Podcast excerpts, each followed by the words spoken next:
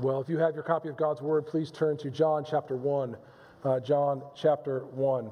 Uh, those of you who are um, uh, new to our congregation, maybe new to a church gathering in general, uh, we're just going to look at one verse of Scripture tonight. Uh, I'll be speaking for about 15 uh, minutes, and I would just ask you to, to focus your attention here. this may be new, but I, I pray that you would, would receive what God would have for you today. So, what I'm going to do is I'm just going to read uh, John uh, chapter 1, a few verses, uh, and then I will uh, pray. John chapter 1, verse 12 through 14. But all who did receive him, who believed in his name, he gave the right to become children of God, who were born not of blood, nor of the will of the flesh, nor of the will of man, but of God. And the Word became flesh and dwelt among us. And we have seen his glory glory as of the only Son from the Father, full of grace and truth. Father, we ask now that you would make yourself known to the people here. Father, those who already know you, who call you Lord and Master, uh, I pray, God, that you would renew our hearts yet again to believe in the hope that you have given us in Christ. And Father, if there's anyone here who has yet to make that, um, that decision, who has yet to fully know you, God, I pray that you would do so now. By the power of the Holy Spirit of God, I pray that I would decrease and that you would increase, that you would make your blessings flow in this room tonight as far as that curse is found, that you would show yourself powerful and mighty to save. So, God, I pray that you would speak. Your people are listening. We ask this in Jesus' name. Amen. Uh, friends, Christmas is a season of hope.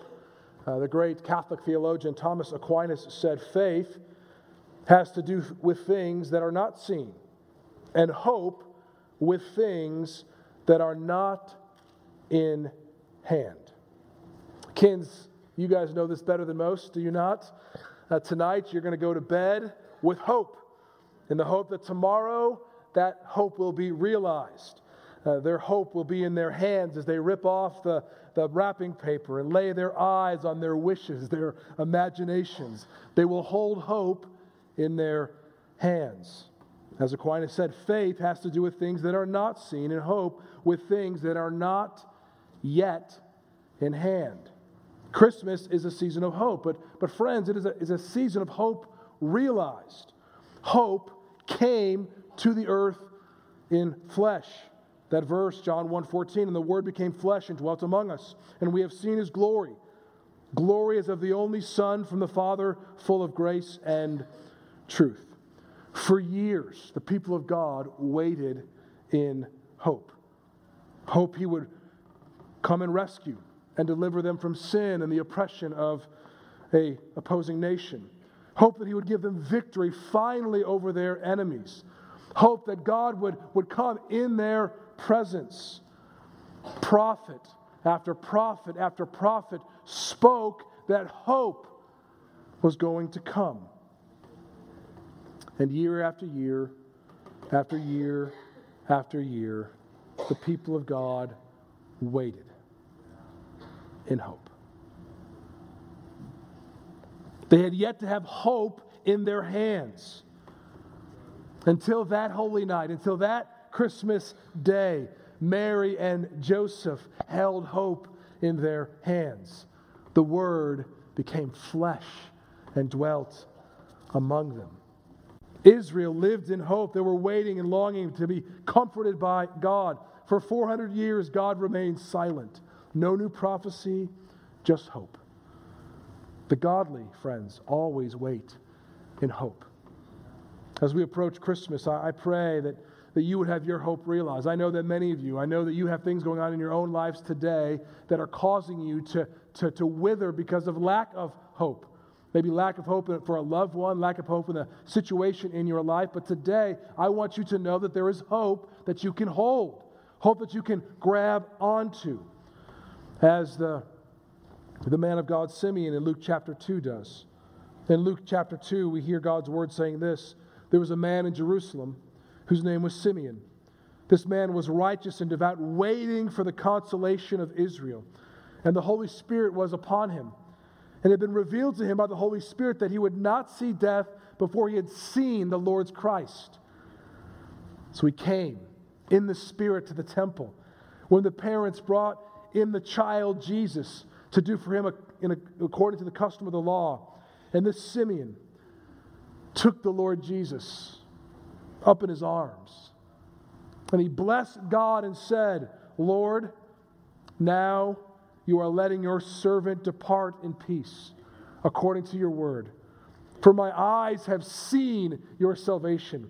You have prepared in the presence of all people a light for revelation to the Gentiles and for glory to the people Israel. See, Simeon was holding hope in his hands. Can you imagine that moment when Simeon, longing, longing to, to, to, to, to learn of the, the Messiah, the Savior of the world to come, in that moment he, he held that baby in his, his arms. He held hope in his hands.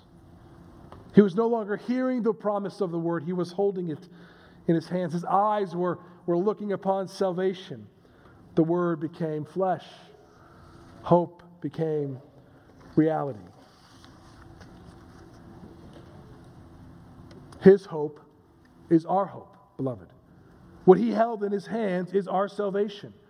I love how theologian J.I. Packer speaks of Christmas, speaks of this hope. He says, The Christmas, Christmas message is that there is hope for a ruined humanity, hope of pardon, hope of peace with God, hope of glory. Because of the Father's will, Jesus Christ became poor and was born in a stable, so that 30 years later, he might hang on a cross. It is the most wonderful message the world has ever heard or will ever hear. The hope of Israel had to be clothed in humanity in order to save humanity. Jesus became poor, was born poor to save us from our poverty. 2 Corinthians 8 9, for you know the grace of our Lord Jesus Christ.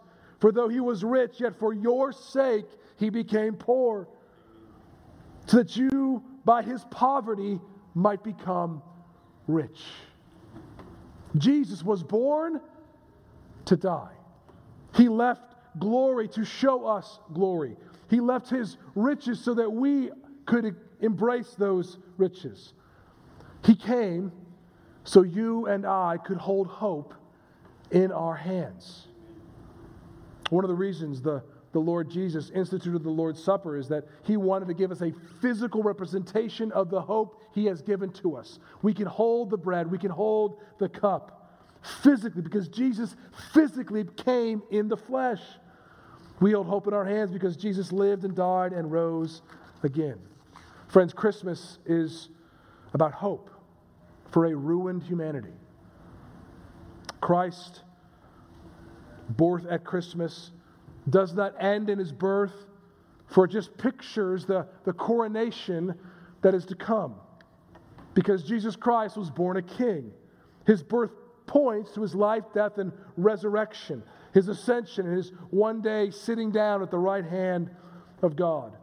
See, when the wise men came from the east, this is a complete sidebar. Those of you who have nativity scenes in your house, just until tomorrow, or maybe until January 1st, just move the wise men away for a little bit, okay? Uh, because they didn't come for about two years after Jesus' birth, okay?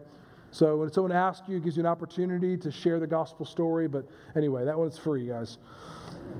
So the wise men eventually came from the east, and they asked Herod, Matthew chapter 2, verse 2 says, Who, Where is, is he who was born king of the Jews? For we saw the, his star when it rose, and we have come to worship him. I heard what Charles Spurgeon said of, of this verse earlier this week. I think it's good for us to meditate on.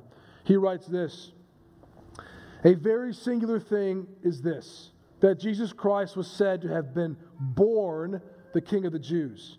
Very few are ever born king. Men are born princes, but they are seldom born kings. I do not think you can find an instant in history where an infant was born king. He was the Prince of Wales, perhaps, or he had to wait a number of years until his father died, and they manufactured him into a king, putting a crown on his head and a, a sacred chrism and other silly things, but he was not born a king. I remember no one who was born a king except Jesus. There's an emphatic meaning there when we sing this verse, as we just did earlier this month. Born thy people to deliver, born a child, yet a king. The moment that he came on earth, he was a king. He did not wait till uh, his majority, he might make, take his empire. As soon as his eyes greeted the sunshine, he was a king. From the moment that his little hands grasped anything, they grasped a scepter. As soon as his pulse beat, his blood began to flow. His heart beat royally. His pulse beat an imperial measure, and his blood flowed in a kingly current. He was born a king. Sometimes you just got to read Spurgeon. his pulse and his heartbeat, his blood flowed. He was born a king. The word became flesh and dwelt among us. His crown was a crown made of thorns. For the Son of Man did not come to be served, but to serve and give his life as a ransom for many. See, Jesus gave us his body. Then he gave us this bread and this cup as a reminder that he gave us his body. That his body has already been broken, beloved. His blood has already been spilled. So when we take the Lord's Supper, we hold hope in our hands. Every time we take the supper, the Word became flesh and dwelt among us. And we have seen his glory, the glory as of the only Son from the Father, full of grace and truth born thy people to deliver, born a child and yet a king. He was born so you and I could be reborn. Because the verses I read at the beginning, John 1 12 and 13, say this But to all who did receive him, who believed in his name, he gave the right to become children of God, who were born not of blood, nor the will of the flesh, nor the will of man, but of God. Remember, beloved, Christmas is a season of hope. We have been made children of God through faith. So, what joy this should bring our hearts this season. I'm not sure if you felt it already, but I, I, I felt the emotion uh, when we got up and read the Word. Those of you who, who don't know Christ, you may not know that emotion. You know, may not, not realize why this season affects us so much. It affects us so much because we know what we deserve we know that we are hopeless in our own strength. We know that we are sinners. We know that because of our sin, we deserve to die. And when we read God's word that says, rescue has come, hope has been delivered, we are moved. We are changed. We are transformed with that reality, realizing that God would save even us sinners. Our, hope and our prayer for those of you who have yet to bow your knee to Christ, our prayer for you that you would realize hope today. If you repent of your sins and trust in Jesus Christ alone as your Savior, you no longer have to fear death, for you will receive eternal life. If anyone receives Jesus as King, they will be forgiven of their sins and be born again as a child of God. On December 23rd, 1855, Charles Spurgeon spoke the sermon I, I, I, mentioned earlier, but he concluded it this way with this appeal to those who are hearing. It says, But when one says, I have professed his religion and I am his follower, he asks this question But does Jesus rule your heart? Does he command your will? Does he guide your judgment?